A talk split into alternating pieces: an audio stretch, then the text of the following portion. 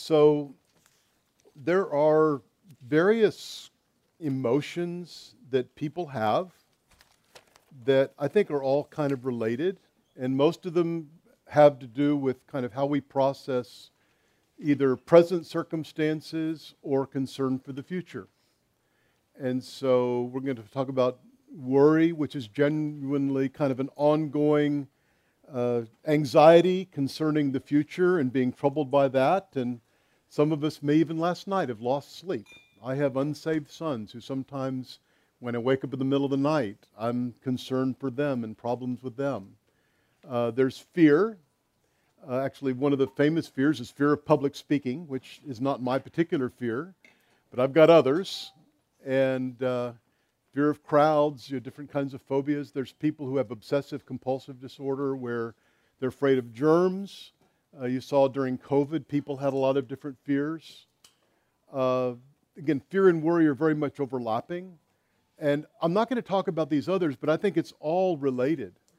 Anger can be another reaction to circumstances where the thing I wanted to happen didn't happen. The thing I worried about or feared came upon me, and I'm angry at the people who made it happen or tempted sinfully to be angry with God. And then there's depression, sadness over things not being the way I wanted them to be. And actually, disappointment in circumstances can often, the person who's depressed and angry, they're all kind of, they can all come together in those reactions to the same things. Dr. Martin Lloyd-Jones, famous preacher in the mid-20th century, probably the greatest preacher in the English language in the 20th century, wrote a book called Spiritual Depression. And he had a principle that he took from Psalm 42 that he applied to depression that I'm going to apply to worry and to fear. And he took Psalm 42, and in Psalm 42 and 43, he says, it's not depression, I'm not going to go through that today. But in the psalm, basically the psalm complains and laments, and then he urges himself to trust in the Lord. Then he complains and laments, then he urges himself to trust in the Lord.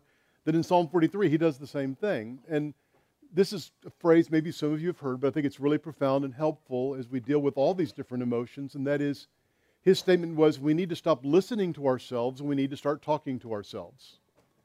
And what he means is that your mind on kind of autopilot drifts into worry and to fear. And you start fearing about your finances. And there are all kinds of things people can be worried about. Am I going to get into the school I wanted to get into? Am I going to get my paper done on time? Is my business going to be okay? You know, all the things. What about my kids? What about my health? Caroline's counseled women who lived in great fear of getting cancer. And they didn't have cancer. Maybe somebody in their family had cancer, but they were obsessed with that. It was affecting their health. And so in John 8:44, Jesus talks about, he's rebuking the Jews who were condemning him. He says, you are your father, the devil, and he's a murderer from the beginning, and he's the father of lies. Satan destroys us with lies. And the way to battle the lies is with the truth of the Word of God. And so that's the battle that's going on. Now, one other thing preliminarily is that I have articles here that every one of these things, anger, worry, depression, fear, every one of these, they will give you pills to take. I'm not saying you're not allowed to take psychotropic drugs. I'm saying that in many cases, the Bible speaks to these as spiritual issues. And I have an article about all the things people do about anxiety, and they get cognitive behavioral therapy, talk therapy, not based on the Bible, and there are different medications. And if you're on those medications, I'm not judging you. And since I'm not a doctor, maybe you have some health condition that makes those helpful to you. But generally speaking, these are spiritual issues that the Bible very specifically addresses. And you know, the Bible doesn't address what do you do if you have cancer. You know, in a specific, I mean, it would be in a general sense the Bible is sufficient. Doctors are valid, our bodies are fallen, and we need to understand these things. But if someone's dealing with worry, fear, depression, or anger, this is like in the wheelhouse of what the Bible is addressing. And it's addressing the temptation we have in our thinking to believe Satan's lies. And so we need to be able to combat it with the truth. And I've made up several cards. Hopefully all of you got one of these. Everybody get one of these, or did we run out? Everybody get one? I hope so. There's some in the back. Okay, and there was some more I brought that maybe if the ones you printed run out. So I've created several of these cards, and I gave Jake, there are 6 of them I have all together. So if somebody needs one, he has some for you. That there's one on depression or sadness, but we're going to focus on the one that deals with primarily with worry, but it touches upon fear. Is that something that created the cards for? Is that when we're having this spiritual battle, I think Ephesians 6 talks about spiritual warfare. And when you're lying in bed at night and you're concerned about your health or your kids or your grades or your business or being laid off, and your mind is racing and it's going into places of unbelief, it's going into places that are just doing you harm, that this is something that is the truths to answer the lies you're tempted to believe.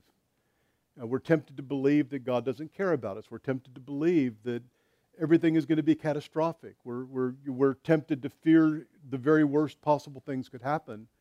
And so this is focusing on, I'm going to deal some with both fear and worry, but this is just primarily focusing on worry, and it's trying to give answers from the Scripture. The Bible equips us for every good work. Psalm 19 says the law of the Lord restores the soul. It revives us. It gives us wisdom. It's a great blessing. Now, one thing I should also mention is that worry is not always in every way sinful. In the passage we're going to focus on, in Matthew chapter 6, one of the passages we'll be focusing on, in verse 34, Jesus says, "Don't worry about tomorrow, for tomorrow will take care of itself. Every day has enough trouble of its own." And some people can go to the other extreme where you're unemployed and you're not able to make rent and you just lackadaisically say, well, no big deal. I just trust God to provide for me. You ought to be a bit concerned. Then there's some people who, you haven't started on your paper yet and it's due Monday morning and, oh, well, it'll be fine. The Bible says there's a proper concern day by day, not to worry about tomorrow, but we're to be concerned day by day with the trouble that God has given us today.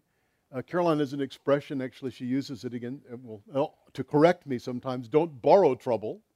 Don't borrow tomorrow's trouble. But we should give our energy to today's concern. So there's a proper concern.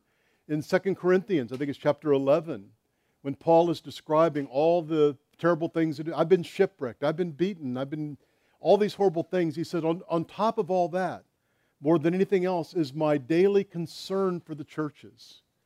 And this word concern is the same word elsewhere translated worry. And Paul as an apostle says, I'm concerned that these churches that I've poured my blood, sweat, and tears into, that they would fall away. And he writes in his epistles sometimes, like, I was so eager to hear how you're doing. So it's not that we should be completely unconcerned. And so, how do we distinguish? And the card basically follows 2 passages. And first is Matthew chapter 6, and basically, so it's don't worry, be holy. So on the don't worry side, it's walking through Matthew 6 as Jesus is speaking to his disciples. And even getting the context here is that you realize what they're worrying about is not what we're worrying about, right? I mean, not many of us are worrying about where the next meal is coming from or whether we will have clothes to wear. They lived in a much more impoverished situation than we've ever experienced. And yet we still have worries that are just as real and affecting us just as much. And so I'll begin reading in verse 25, Matthew 6. "For this reason I say to you, do not be worried about your life as to what you will eat or you will drink, nor for your body as to what you shall put on. Is life not more than food and the body more than clothing? Look at the birds of the air, that they do not sow nor reap nor gather into barns, and yet your heavenly Father feeds them. Are you not worth much more than they?" So that's the first point on the card. Worry is senseless. And yesterday morning I talked about from the Bible how understanding what it means for God to be Father. And he says, God is your Father. And your Father is providing for birds and for fields, and He provides for them generously. You're not just an animal or grass. You're His child. And if God is your Father, it's senseless to think that He would not take care of you. And so, again, it's going to get to faith, which we're coming to. And so it's senseless because you have a Father who knows what you need. He's going to take care of you. And then the same idea is actually in verse 31 and 32. Do not worry then, saying, what will we eat, or what will we drink, or what will we wear for clothing? For the Gentiles eagerly seek after these things. And your Heavenly Father knows that you need these things. We have parents here. You would be kind of sad if your children were staying up all night worrying whether they were going to get breakfast, worrying whether you were going to buy them the clothes they need. You would want to say, I want them to trust that we will take care of them as their parents. And, of course, as parents, God has infinitely more resources than we do. We can want to do things and we may not always accomplish it, but God, who controls everything, is taking care of us. And then the next point is in verse 27, and which of you by being worried can add a single hour to his life?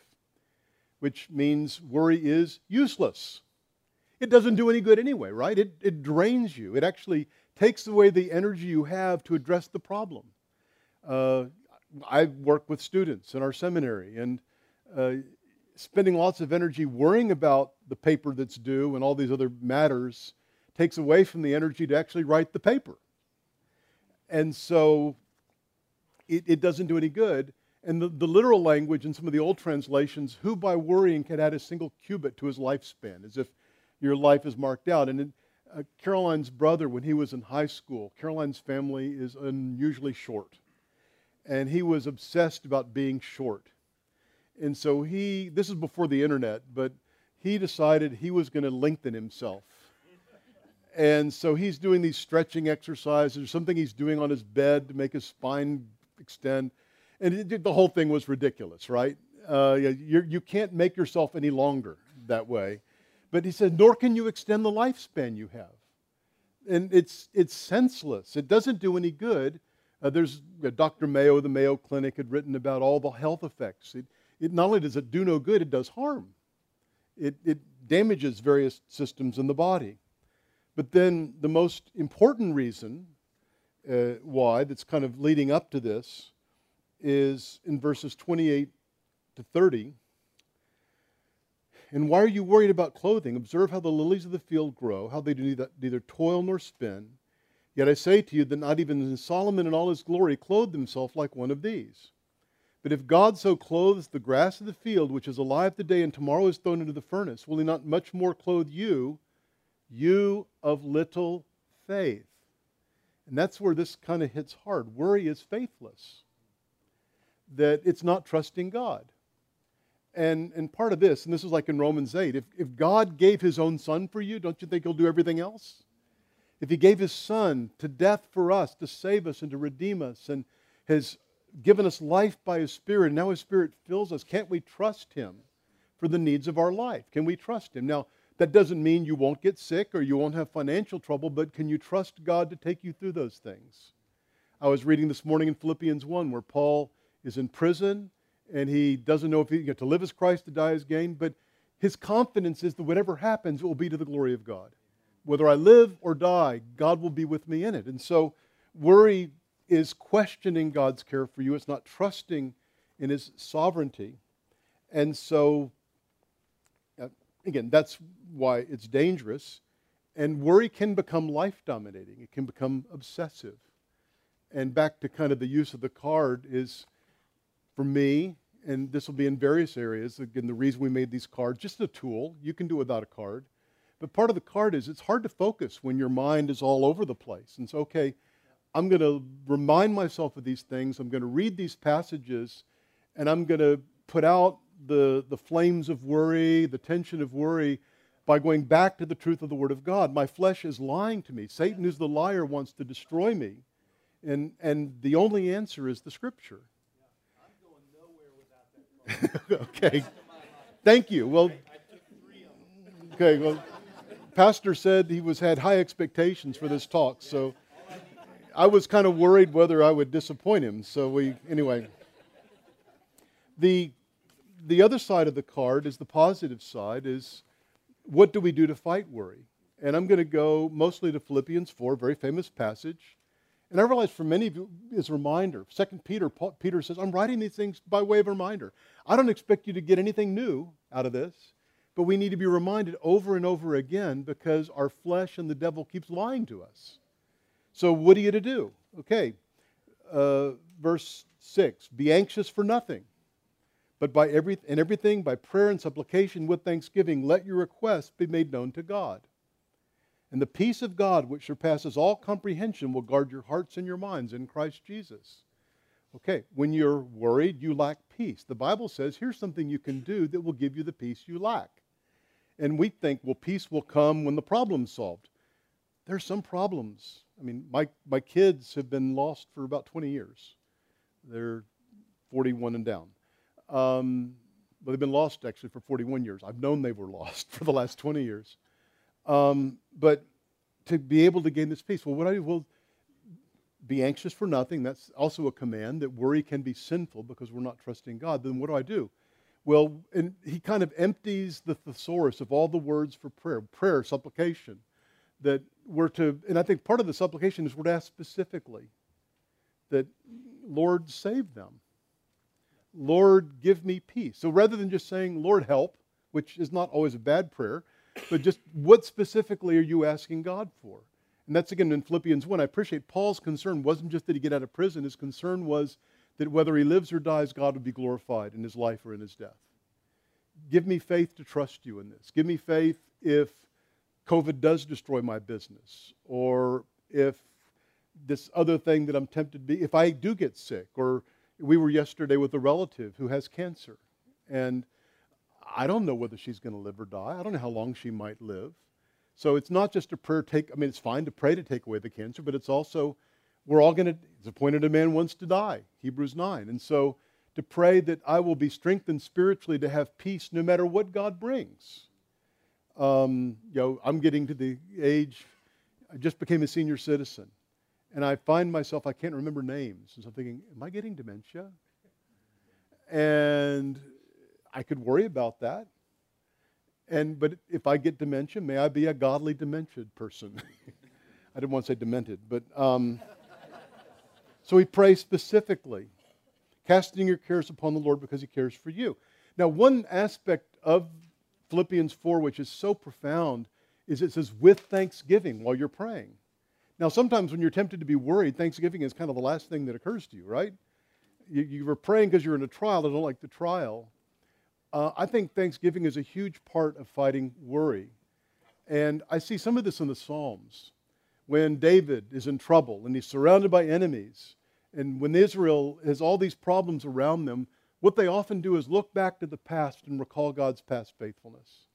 And of course, Egypt is usually the big thing, and the Exodus is that, you know, in spite of the fact this great army was arrayed against us and we had nothing, God swallowed them up in the Red Sea and delivered us. And we can look back both at God's faithfulness in Scripture, how again and again He's delivered His people. And as you read through the Scriptures and you see in the Psalms and in the history of the Bible how God has been so good to His people, but also we have in our own lives. And I'll sometimes do that for people, like couples having financial troubles. We'll say, okay, you've been married 30 years. Is this the first time you've had financial trouble? No. Okay. How did God help you before? Recall the hardest times in your life. Recall the times you were tempted to be worried and despairing, and you'll be at the worst personal crisis, the worst financial crisis, the time somebody you trusted betrayed you or left you, how God sustained you then, how God has even blessed you since then. And so as we're thankful for how God has been faithful in the past, that strengthens our faith to endure in the present.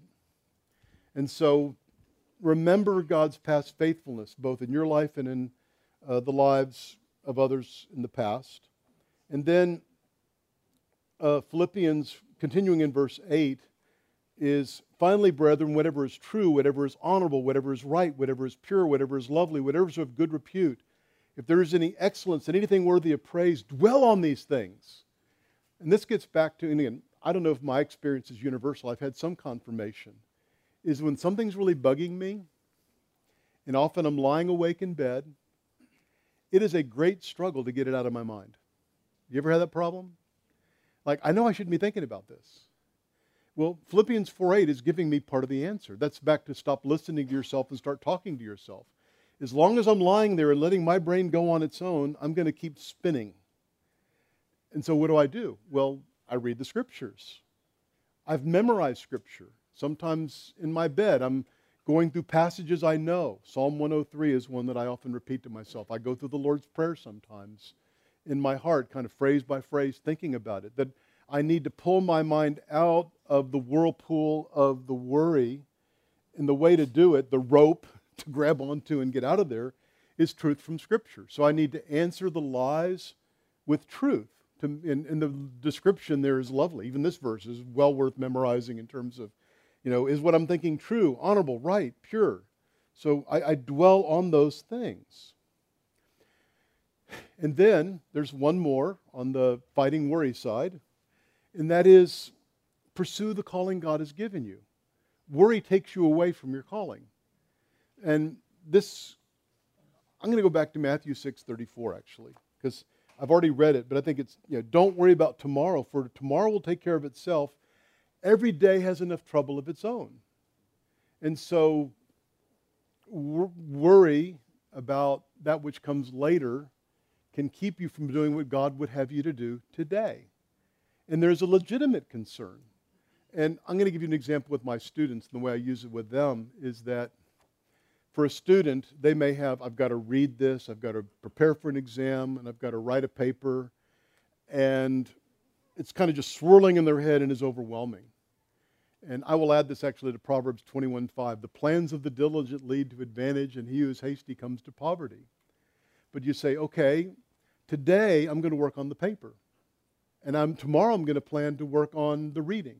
And the day after that, I'll prepare for the exam. So when I'm working on the paper, I'm not going to think about the exam. I'm not going to worry about the exam. Well, the next day when I'm doing the reading, I'm not going to think about the exam and the paper. And so you devote your energy, your thought to what God has you doing now instead of being all over the place. And that goes back to the famous verse in verse 33. Seek first the kingdom of God and His righteousness, and all these things will be added to you.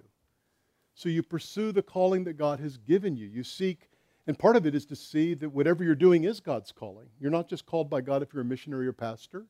You're called by God as a student to do so to the glory of God. You're called if you work at Chick-fil-A or Walmart or Amazon or a lawyer, doctor, whatever it is to pursue what God does want you to do. So it's not, getting rid of worry isn't just kind of emptying your brain. It's actually pursuing that which God has given you to do. And Philippians 4:9 confirms that. The things you've learned, received, and heard and seen in me, practice these things, and the God of peace will be with you.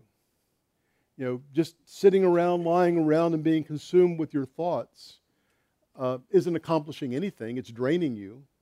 And so it can be in my understanding, what is God's calling on my life right now? And that's where my energy is going to go. So that's the short version of that. Fear is very much related. I don't have a card for that yet. I have 6 cards. That those of you who weren't here over the weekend, my biblical counseling joke is when I started biblical counseling in the early 90s, we tried to get people to read books. They wouldn't read the books. We've written many books. They won't read the many books. I give them cards, and now maybe they'll use the card. And for some of you, actually, who do struggle with depression, there's one on that's, here are the lies I'm tempted to believe. Here is truth from the Word of God that can answer those lies. It's an exemplary card. In general, with these mental struggles we have, I think that principle of answering lies with truth. But again, fear, like worry, has some nuance to it in that fear is not necessarily sinful. Near the beginning of Proverbs, it says, the fear of the Lord is the beginning of wisdom. And a verse that I often recite to myself is 1 Corinthians 10:12, where Paul says, be careful if you think you stand, lest you fall. Thank you. That there's a sense in which if I'm beginning to indulge even mentally in sin, that should terrify me. Does that make sense? I should fear evil. I should fear my own flesh. And if I see my flesh going towards the deeds of the flesh that could destroy me, and I've had times I've been scared to death of what my mind thought and what my heart might have been attracted to. And so that's an appropriate fear. Let's see, Proverbs 14:26. I haven't marked out all of these yet.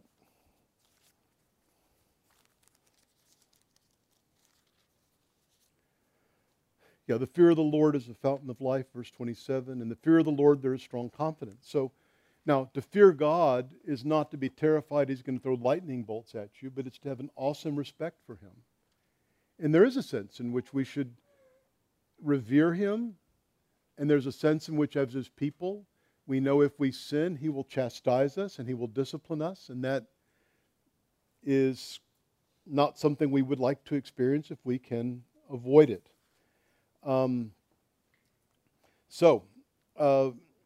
Another passage, I guess, would be like Numbers 32:23. Behold, your sin will find you out.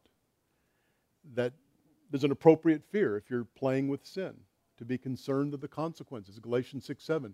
What a man sows, this he will reap. So there are appropriate fears. And even in terms of safety, like I have a bit of a fear of heights. I have done some, when I was in my 40s, I did some pretty grueling hikes in the Sierras in California or actually going up Half Dome where you're at this sharp angle clinging to cables. Well, I was terrified of falling thousands of feet down into the Yosemite Valley, which meant I hung onto those cables that the little chain links were like embedded into my hands by the time I got done with that experience. And if you go to the Grand Canyon and I'm the guy that wants to be up 4 feet away from the edge, not right on it. And so fear is not always a bad thing. And yet there can be wrong kinds of fear or destructive kinds of fear. And I guess in summary mode, where I see fear as being especially dangerous is when fear keeps us from fulfilling the calling that God has given us in life. And the examples in Scripture, Proverbs 28:1, and I had Proverbs 22:13. So Proverbs 22:13, the sluggard says, there's a lion outside. I will be killed in the streets. That's probably a fake fear, but like I can't go work because I may be, eaten by a lion. One of the great fears, maybe the greatest fear many people have, is the fear of man. Proverbs 29:25, the fear of man lays a snare, but the one who trusts in God will be exalted. Galatians 1:10, Paul, talking about his own ministry, says, am I trying to please men or am I trying to please God? And if I were trying to please men, everything would be different, to paraphrase. And so overcoming the fear of man means we have to make the fear of God bigger. And to be able to, and really the summary would be when we're afraid of what people will think of us, when we're afraid to disappoint somebody, we need to realize that I need to be more concerned with pleasing God than pleasing people. And sometimes I need to be willing to bear up under the consequences of that. And so, I guess thinking of an example of that where you're in college and you have friends that you knew from high school and they're going out bar hopping or something and they want you to come and you don't have to drink, just come hang out with us. And you want them to accept you. You don't want to be isolated from them. But you may think, okay, I don't think that's what God wants me to do. And so I'm not going to allow the fear of man to cause me to do something that would not be pleasing to God, even if it may cost me in the short term. Another aspect of fear, and some of this is what people have talked about, obsessive compulsive disorder or fear of other matters. And I'll give you a true story, actually, that I had a student 15-20 years ago who had a terrible fear of flying. And he just would not get into an airplane. And actually, I could be tempted to boast and say that I had a counselee one time who had a fear of flying, and now he's a pilot. And it's actually a true statement. But I don't get much credit, because here's what happened, is this guy who was a single guy met a girl online who lived on the other side of the country. And his desire to meet her was greater than his fear of flying. But in some of the fears that people have, and Caroline's counseled women who are afraid to drive, and you'll meet people, and again, there may be physiological things in the brain with some people who are dealing with obsessive compulsive disorder. But, you know, always washing hands. And we had a lady who was afraid to use a toilet that she herself hadn't cleaned in her own house, which kind of kept her no more than an hour from home at any given time, and she couldn't work. And to me, a lot of the answer to that is that it would be better. By the way, I could not promise her she wouldn't she had had an experience, she believes, with a toilet seat in college where she got something, and that's why she was afraid to ever use another toilet seat again that wasn't under her control. That she wanted control and she wanted safety, which I think are, by the way, those are kind of the roots of the problem. And the fact of the matter is, God is in control, not you. And I can't promise you perfect safety. I can't promise you that if you drive, you won't get into a crash. I can't promise you that if you go to work you won't get COVID, or even that you won't die if you do whatever it is. I can't. You know, I'm not all knowing. I'm not all powerful, and neither are you. But I can say that if God's calling in your life is to work, then it's better to live with what you may fear of being around people and getting sick, or whatever the fear may be. Again, the fear of the Lord and the desire to please Him overcomes some of the fears that we have. Does that make sense?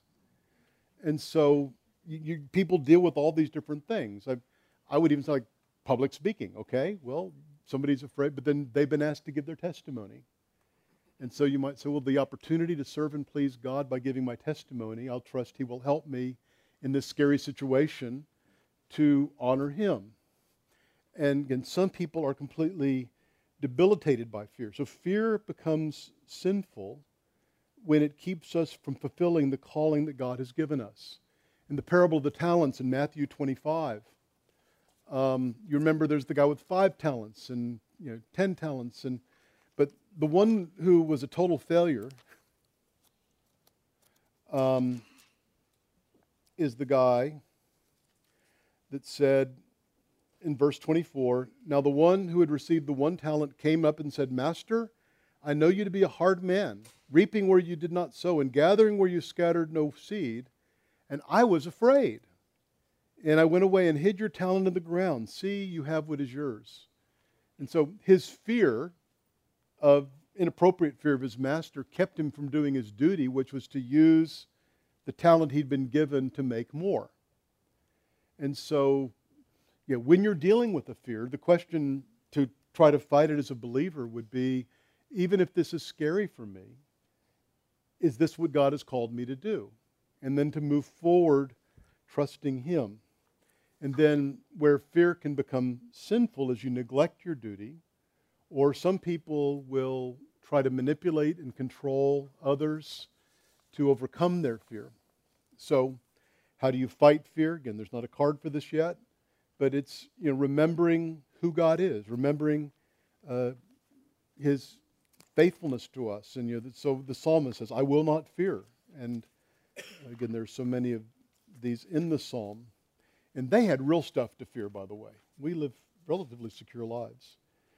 Psalm 46, God is our refuge and strength, the very help in trouble. Therefore we will not fear, though the earth should change, and though the mountains slip into the heart of the sea, though its waters roar and foam, though the mountains quake at its swelling pride. Okay? By the way, it doesn't say we will not fear because God makes everything stable. Like, things are about as unstable as they could be, but God is so trustworthy. And then what Jesus says also is, don't fear those who would kill the body, but fear Him who would destroy both body and soul in hell. And that the greatest fear that anyone ought to have is the fear of the wrath of God.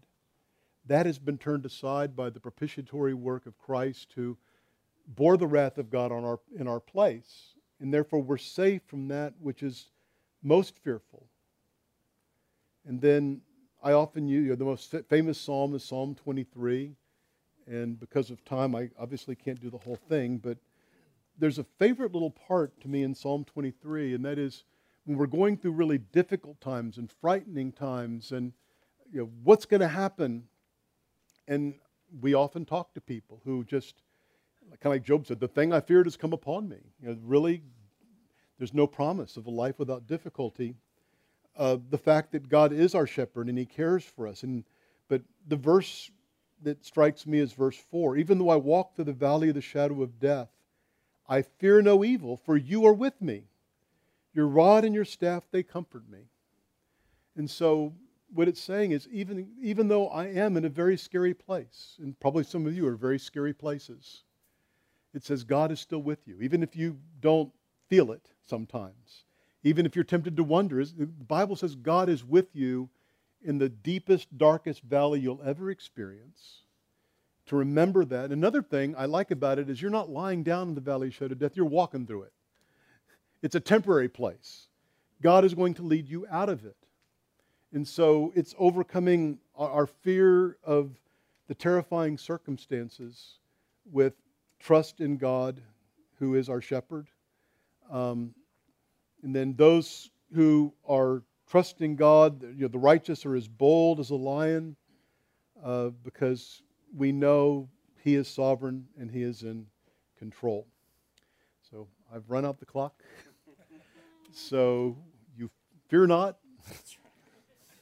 worry not, answer the devil's lies with truth from Scripture.